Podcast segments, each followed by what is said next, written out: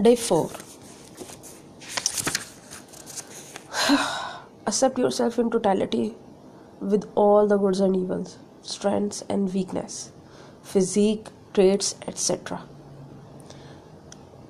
He it is who hath placed you as a viceroy of the earth, and hath exalted some of you in rank above others, that he may try you by that which he hath given you law, the Lord is swift in prosecution and lo, He is forgiving, merciful.